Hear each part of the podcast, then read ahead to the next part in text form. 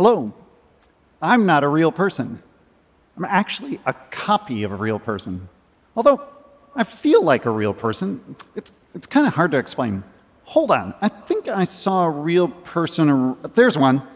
Let's bring him on stage. Hello.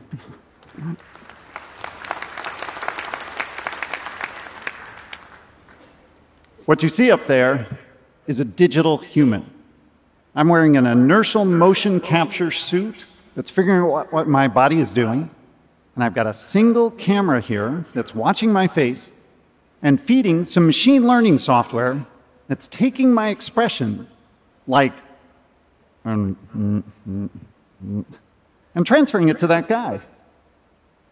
We call him Digi Doug.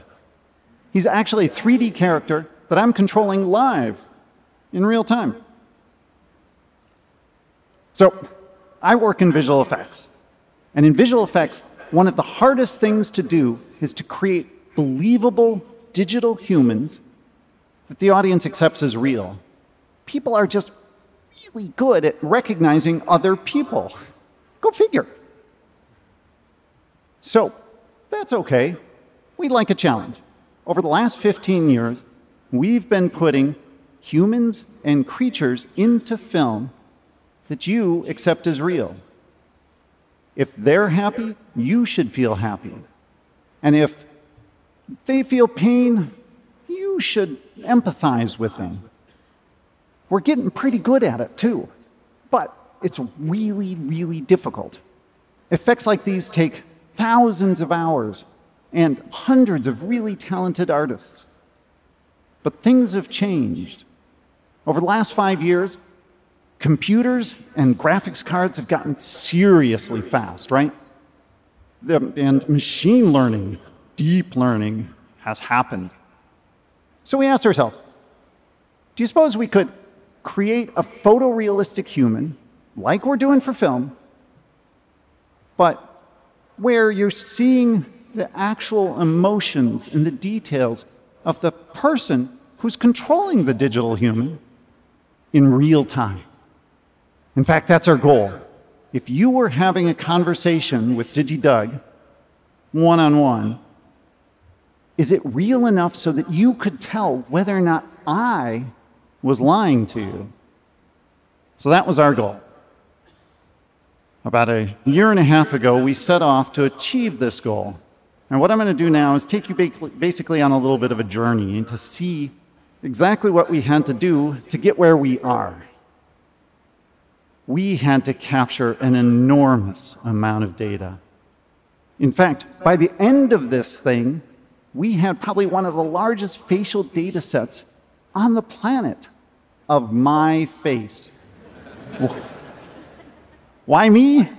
Well, I'll do just about anything for science. I mean, look at me. I mean, come on. So, we had to first figure out what my face actually looked like. Not just a photograph or a 3D scan, but what it actually looked like in any photograph, how light interacts with my skin. Luckily for us, about three blocks away from our Los Angeles studios, this place called ICT. There's a research lab that's associated with the University of Southern California. They have a device there it's called the light stage. It has a zillion individually controlled lights and a whole bunch of cameras. And with that, we can reconstruct my face under a myriad of lighting conditions, right? We even captured the blood flow and how my face changes when I make expressions. This let us build a model of my face that, quite frankly, is, is just amazing. It's um, got a unfortunate level of detail, unfortunately. you can see every pore, every wrinkle, but we had to have that. Reality is all about detail, and without it, you miss it. We are far from done, though. This let us build a model of my face that looked like me, but it didn't really move like me. And that's where machine learning comes in. And machine learning needs a ton of data. So I sat down in front of some high resolution motion capture device, and also we did this um, traditional motion capture with markers. We created a whole bunch of images of my face and moving point clouds that represented the shapes of my face. Man, I made a lot of expressions. I, I said different lines and different emotional states. We, we had to do a lot of capture with this.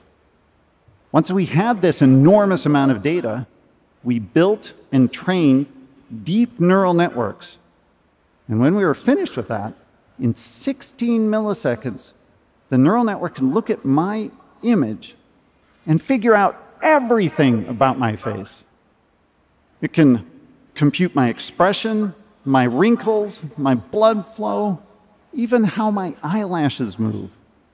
This is then rendered and displayed up there with all the detail that we'd captured previously.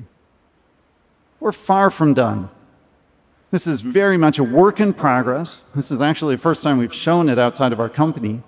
And, you know, it doesn't look as convincing as we want. Um, I've got wires coming out of the back of me, and, and there's a sixth of a second delay between when, I t- when we capture the video and we display it up there. Sixth of a second. That's, that's crazy good.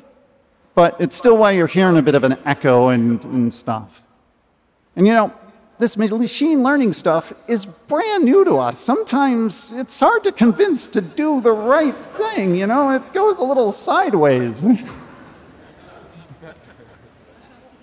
but why did we do this? Well, there's two reasons, really. First of all, it is just crazy cool. How cool is it? Well, with a push of a button, I can deliver this talk as a completely different character. This is Elbor. We put him together to test how this would work with a different appearance, right?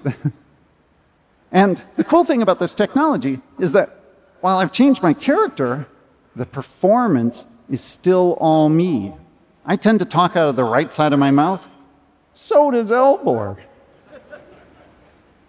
Now, the second reason we did this, and, and you can imagine, is this is going to be great for film. This is a brand new, exciting tool for artists and directors and storytellers. It's pretty obvious, right? I mean, this is going to be really neat to have. But also, now that we've built it, it's clear that this is going to go way beyond film. But wait, didn't I just change my identity with a push of a button. Isn't this like deep fake and face swapping that you guys may have heard of?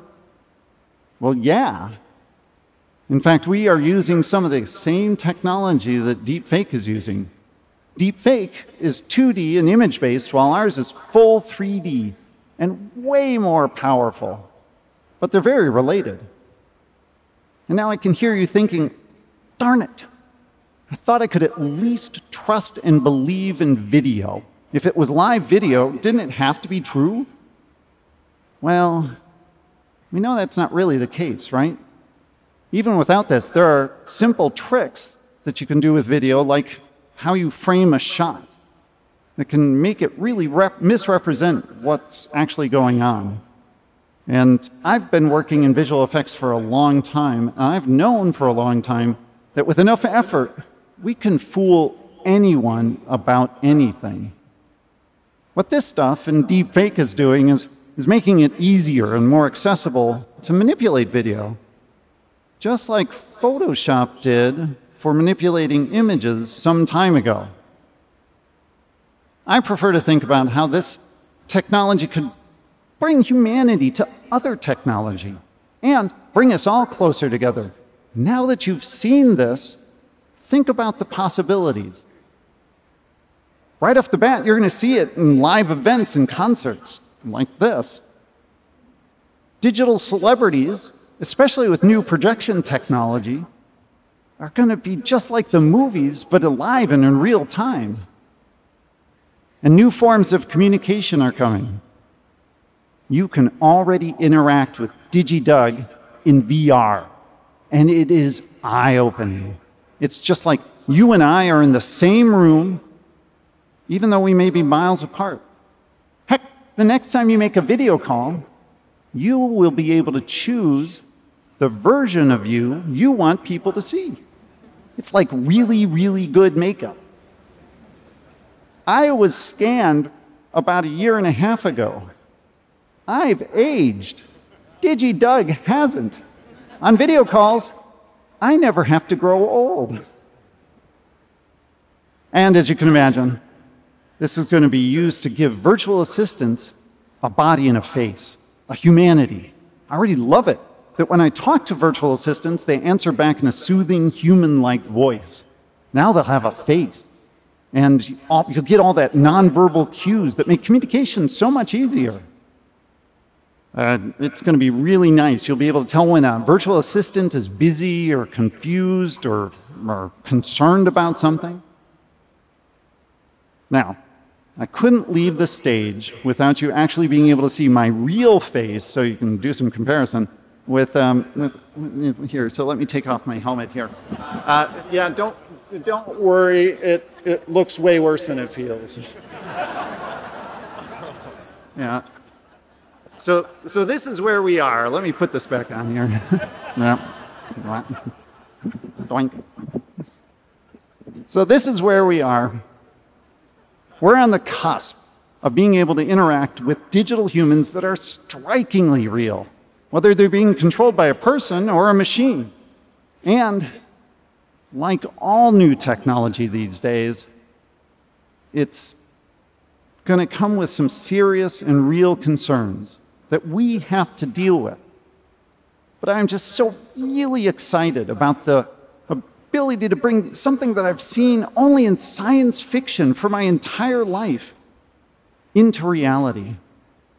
Communicating with computers will be like talking to a friend, and talking to faraway friends will be like sitting with them in the, together in the same room. Thank you very much.